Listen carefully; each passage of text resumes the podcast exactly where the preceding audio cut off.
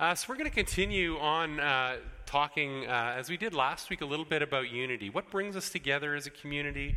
Uh, what unites us? What centers us as a, as a group of people? And, and if you'll remember, we talked a little bit about this diagram.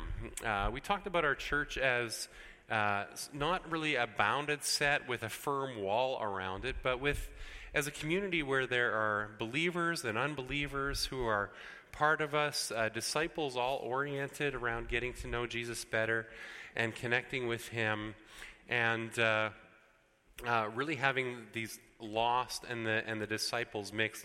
And we talked a lot last week about that arrow, about what it means to uh, to hold in tension our value on being a gathered community of worship and on the other side being a community of mission and how do both those things really inform each other uh, how do we be uh, a community that really values our, our, time together in the way that uh, our, our worship life is actually transformative and actually prepares us for the mission to go out. If, if, if, we try to do just mission and social justice, but we don't have a worship life, uh, that mission becomes hollow. It becomes empty because it's not filled with Jesus. It doesn't work. But if we try to do a worship life as a community without being engaged in mission, then, then worship just becomes boring for us and, and dull because we don't have anything awesome to celebrate.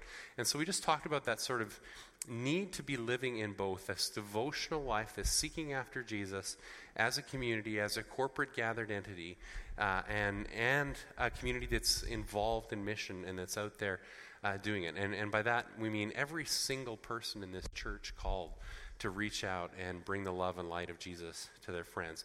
So that's sort of where we focused last week, but I thought I was really, um, I, I mean, you can't do everything in one sermon, but what I felt like the missing thing to really preach about and to really uh, bring to us was, was another piece of this diagram, and that's this just teeny tiny little piece right here. Um, this person, Jesus. Who is this person, Jesus? And, and what is it about him that we're centered on? I mean, we, we uh, because of the way we preach and the way we teach, uh, we'll teach through the Gospels and we'll look at one little piece of his life here and another little piece there, and a verse or two here and a verse or two there. Uh, we, we don't often take the whole person of Jesus and try even in a sermon. I mean, it's even impossible to do in a sermon. We, we, we don't really take that whole picture of that person, Jesus, and just lift him up in our community. And that's just what I want to do this morning is I just want to lift up the person Jesus and help us see him and know him and understand why lifting him up and sharing his story with the world is, is our mission, is our absolute unifying factor. It's the thing that centers us, it's the thing that guides us, it's the thing that fuels us. It's absolutely everything to us, this person, Jesus. So, what does that mean? How does this person, Jesus, um, change the world around us, and how does he change us? I'm going to start right here. In John uh, chapter 1, verses 1 to 3. In the beginning was the Word, and the Word was with God, and the Word was God. He was with God in the beginning, and through him all things were made. Without him, nothing was made that had been made.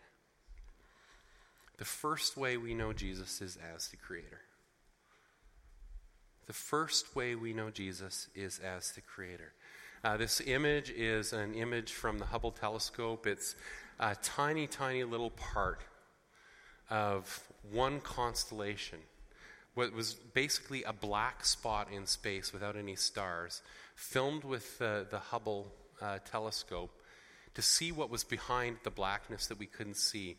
And these are galaxy after galaxy after galaxy after galaxy, millions and millions of galaxies that aren't visible to our eye, uh, just to give us a sense of the incredible breadth of the power of the Creator God. But what does knowing Jesus as a Creator do for us as people?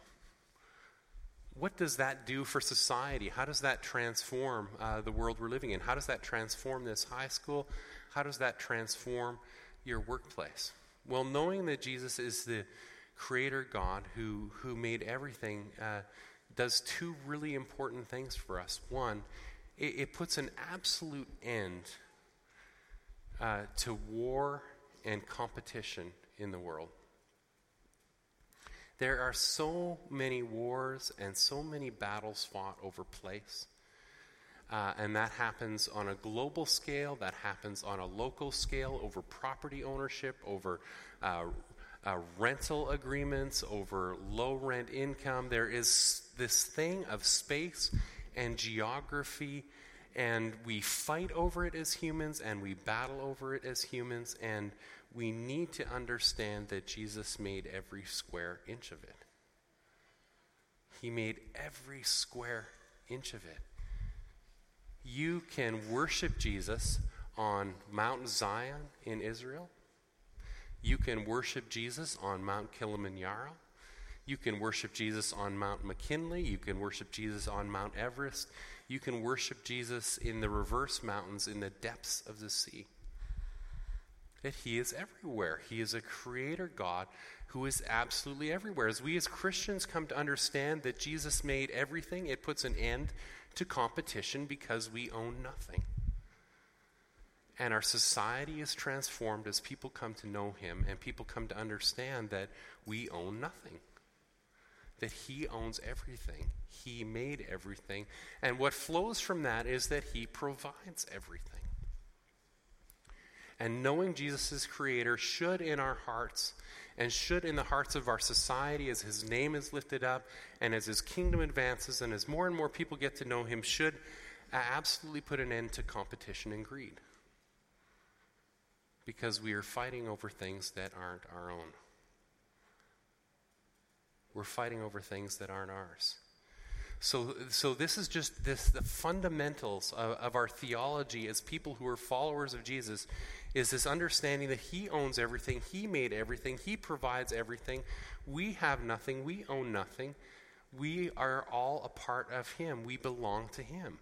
And, it, and, and competition and fear and war and fighting ends in the world if that story gets known and gets understood. That beginning part of the Jesus story, Him as Creator God, transforms the world in that way. But that's not all there is to Jesus. In Luke 2 7, we have the story of his incarnation. And she gave birth to her firstborn, a son. She wrapped him in clothes and placed him in a manger because there was no guest room available for him, for them. We have Jesus in a manger. We have now a God who created the whole universe and holds it all in the palm of his hand, and yet who entered into it to be near it, to be inside of it, to be near you, to be Emmanuel, God with us. We're going to celebrate that this Christmas, the God who is with us. And what does that do for our society? As our society, we pray from the grassroots comes to fall in love with this person, Jesus. What does knowing him as the incarnate God do for us? What does that do for our society? Well, it puts an end to loneliness. It puts an end to the idea that God is distant and fearful and unknowable. It puts an end to this idea that we struggle through life by ourselves. This God who was born in this barn 2,000 years ago, as much as he was born physically in that place and in that space and in that time, longs to be born in our hearts, right? He longs to be alive at the very core, at the very center of who you are. Uh, this piece theologically of who is Jesus tells you that God wants to have relationship with you. The whole idea of religion that we are to be transcendent, that we are to go from this place that we are to somehow reach to that place where God might be, ends in the incarnation, and we find a God who reaches down to where we are. He reaches out to us. It puts an end to striving. It puts an end to religion. It puts an end to fear. It puts an end to everything that we do to try to make God love us and make God like us because while we were still sinners, He first loved us and was born into the world for us. For me, that was uh, really the most transformative moment in my life. As a young Christian boy, 16 years old, 17 years old, uh, thinking maybe I should open this Christmas story and, and read this thing about Jesus and having him enter into my room in a way that was tangible and powerful. And all of a sudden, my Baptist God, who was in the hymnal and who was in the Bible and who was at church on Sunday mornings, was God who was in my room and God who was in my heart. That transforms my life, and that transforms every life we encounter as we tell that story and they meet the Jesus who is the incarnate, living God, who is God with us. It's about relationship. And that transforms the world, but that's not all that Jesus is. John 17, verse 25 to 26 says this Father, you are the one who is good. The world does not know you, but I know you. And these people know that you sent me. I showed them what you were like. I showed them what you are like. John 14, 9. Anyone who has seen me has seen the Father. Jesus not only comes to be God who is near us, he comes to tell us who that God is. In the character of Jesus, in the miracles that he's performed, in the compassion that he shows when he heals the sick, in the story of the Sermon on the Mount, in the Beatitudes, blessed are the poor in spirit, uh, blessed are the meek of the earth. Uh, we see a Jesus who is kind and who is gentle and who is compassionate and who is loving. Every little piece of Jesus' character uh, shows us the character of the Father because Jesus is God and God is Jesus. He is one. Let's not leave out the Holy Spirit. We're Trinitarian here. We've, we've seen Jesus, we've seen the Father. So now we know the nature of that God. We know the nature of that God we serve. We know that He loves the poor. We know that He cares for the poor. What does that do for us as a society? Well, that, that verse we looked at earlier God, I know that you're good. We're, we're bringing good news. We're, we're showing people a God who is kind, a God who is good, uh, a God who is not a giant policeman in the sky, a God who is not like me when I'm really grouchy at my kids. A God who loves us and cares for us, a God who is a father, a God who is kind, a God who is gentle. And not only does he show us what God is like,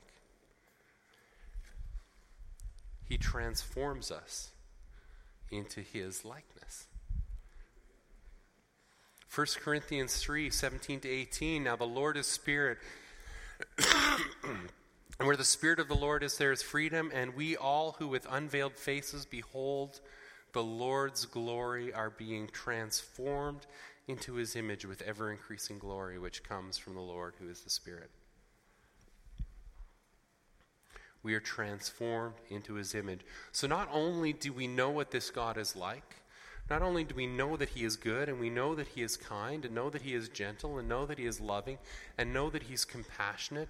I mean, again, compassionate Jesus who, who we have words in the Greek describing his reaction to pain and suffering as like a yearning in his guts to fix it. Like, ah, he had compassion on them. Not only do we know that that's who he is, but we have in seeing him and in knowing him uh, the power of the Holy Spirit to transform us into his likeness. And we see this in, in teaching on the Holy Spirit in Galatians, uh, on the fruit of the Spirit joy, love, peace, patience, goodness, kindness, self control, gentleness, and faithfulness. And to make that shape of a pear, they had to alter the order. That's so wrong.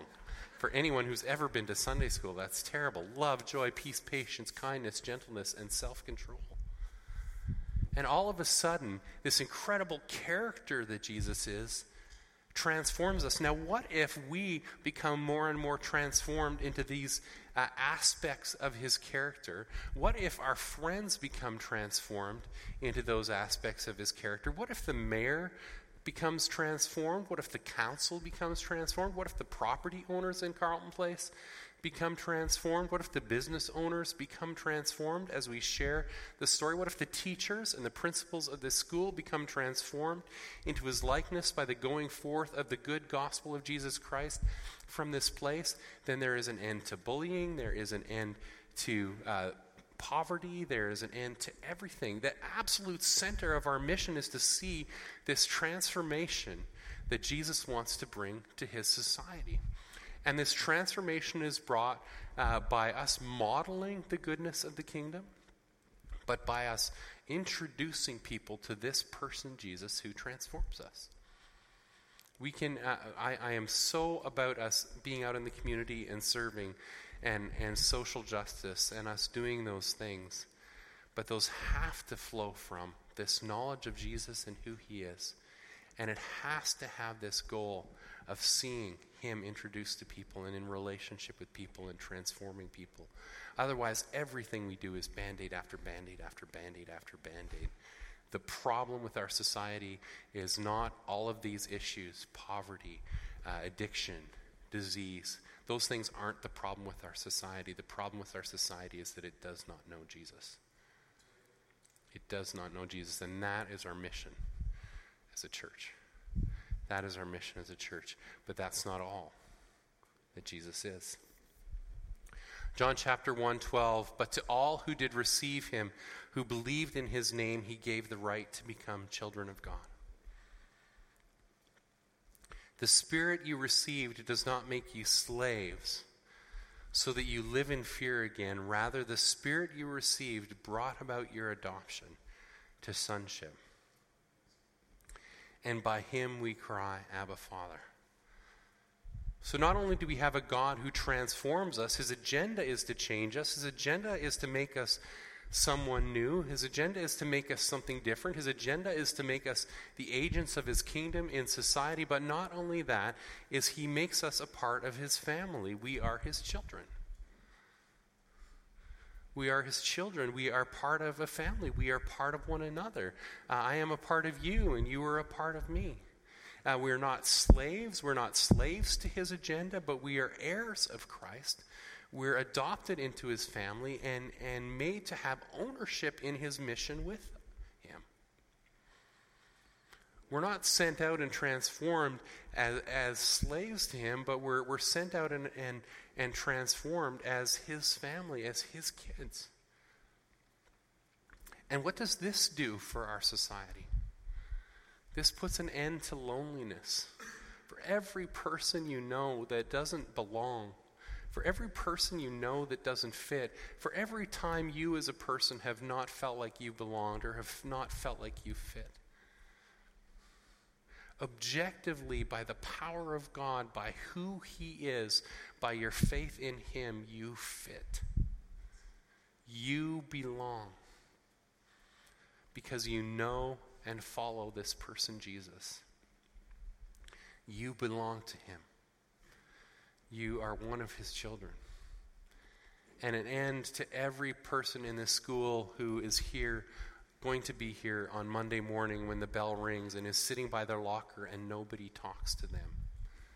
Jesus wants you to sit with them and wants to sit with them. To every person who's an outcast in your workplace, who doesn't seem to fit, who doesn't seem to get along, Jesus wants you to call them and speak to them and invite them into this family that you're a part of so that they will belong and so that they will not be alone anymore. That's what it means to become sons and daughters of the living God. You belong. But that's not all that Jesus is. John 3:16 for God so loved the world that he gave his one and only son so that whoever believes in him shall not perish but have eternal life. 1 Peter 2:24 He himself bore our sins in his body on the tree that we might die to sin and live to righteousness. And by his wounds you have been healed.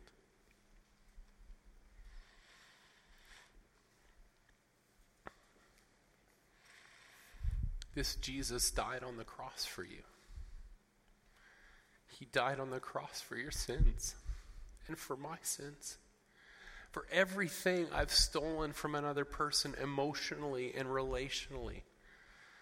Uh, for all of that guilt that's on me. For every mistake I've made. For every person I've hurt. For every sin that's been done by me and been done against me.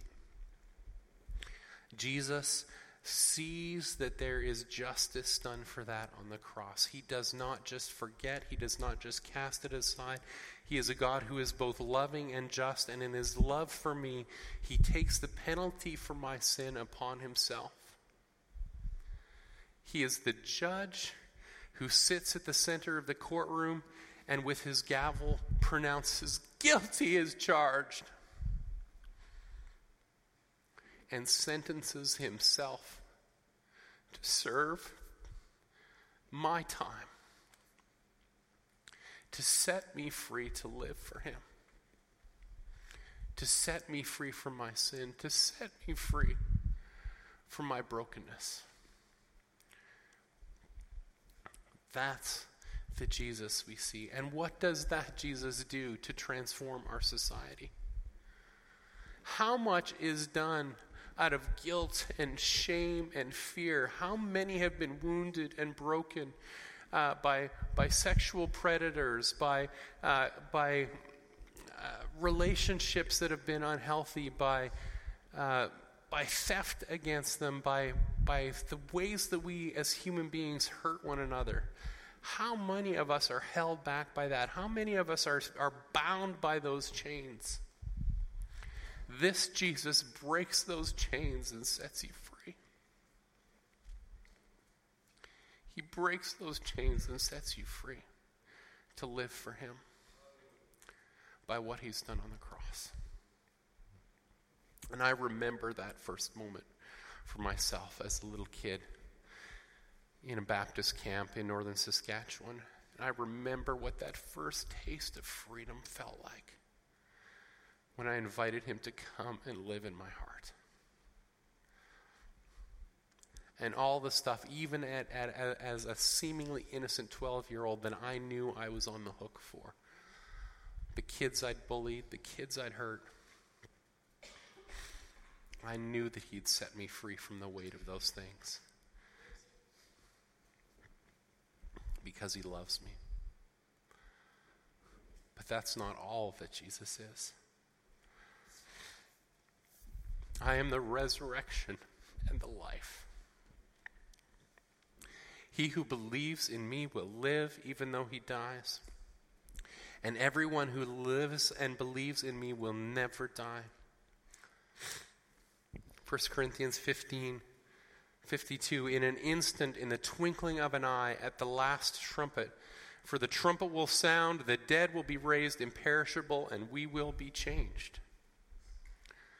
So, not only are we set free from our sin, not only are we transformed to live in the world and be the agents of His kingdom out in that space, out in this place, to be those who tell His story, to be those who proclaim the good gospel of Jesus out in the world, not only are we transformed like that, not only are we set free from our sins, but we live forever with Him.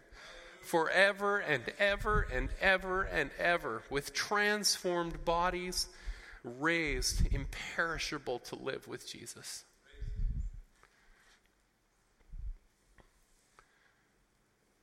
To celebrate Him, to worship Him. Because He rose from the dead and He conquered death. And what does that do for our society?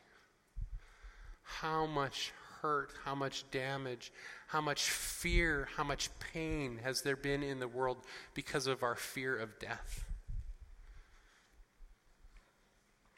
Because we fear dying. How much have we spent to preserve our lives? How much have we not done for the kingdom of God because we've wanted to hoard life and strength and energy and resource to ourselves, uh, maybe just to preserve our lives that extra year, that extra day, that extra month, uh, and not spend our lives on the kingdom because we're simply afraid of death. This sets us free to live to know that whatever happens here, however we live here, however we end up dying, that life eternal awaits for us. There's nothing to stop you from preaching Jesus' story, from demonstrating Jesus' story, from telling Jesus' story. And when you put all of these things together, you have someone that we can unite around. You have someone that must be lifted up in our community.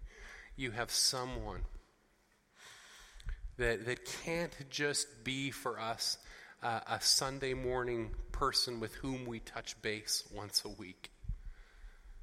He can't just be that person that we see in our devotional lives when we work 15 minutes in listening to a podcast in the car on the way to work.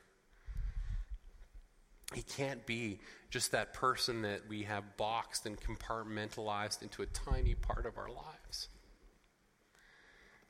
This Jesus who is the creator, who provides everything we need. This Jesus who is the incarnate Son, who is near us and who wants to dwell in our hearts. This Jesus who uh, reveals to us the character of God. This Jesus who transforms us into his likeness. This Jesus who brings us into his family this Jesus who died for our sins and this Jesus who rose from the grave has to be every breath we breathe.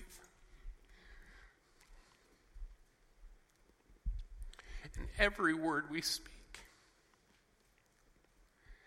He has to be our all in all, in all, in all.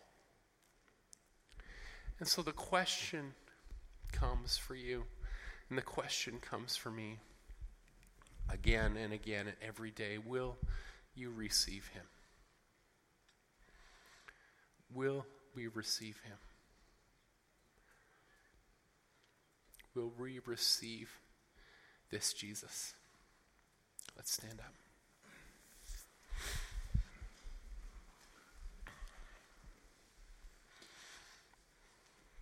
For every person in this room who has debated and wrestled with is this Jesus someone I can trust, someone I can believe in, someone I can follow? Would you call them to yourself in this moment? Would you save some this morning? For each one here who hasn't made that final commitment to invite you into their heart to trust in you to forgive them for their sins.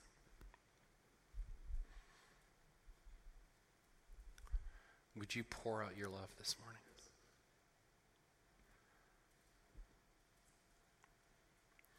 Would you pour out your love? Would you knock on the door of their hearts?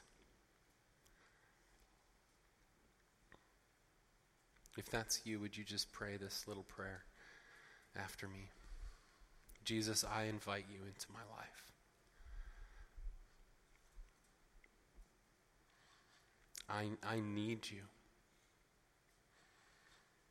I have sinned, I have hurt, and I have such great need, Jesus. I accept you as my Savior.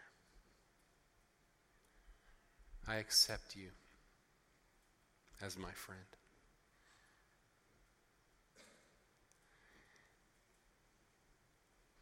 And for everyone here who has got you in a box, and, and that is me, I am the worst of those.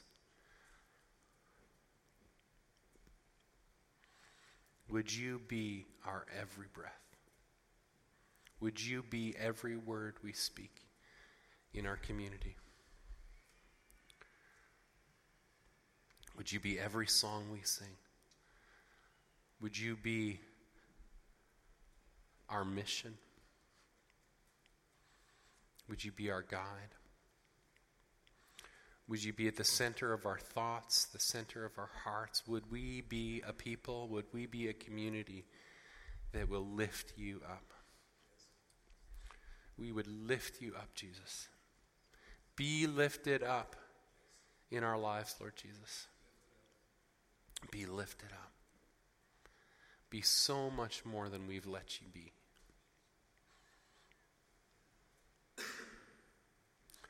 Call us to this gospel, to demonstrate it and to preach it. And would you transform our society? Would the church not be something that's hiding its head in the sand, something that is waiting for something to happen. Everything that's needed to happen has happened in you. Would you send us out with this good news and with this relationship? We pray all this in the mighty name of Jesus. Amen. Amen. God bless you.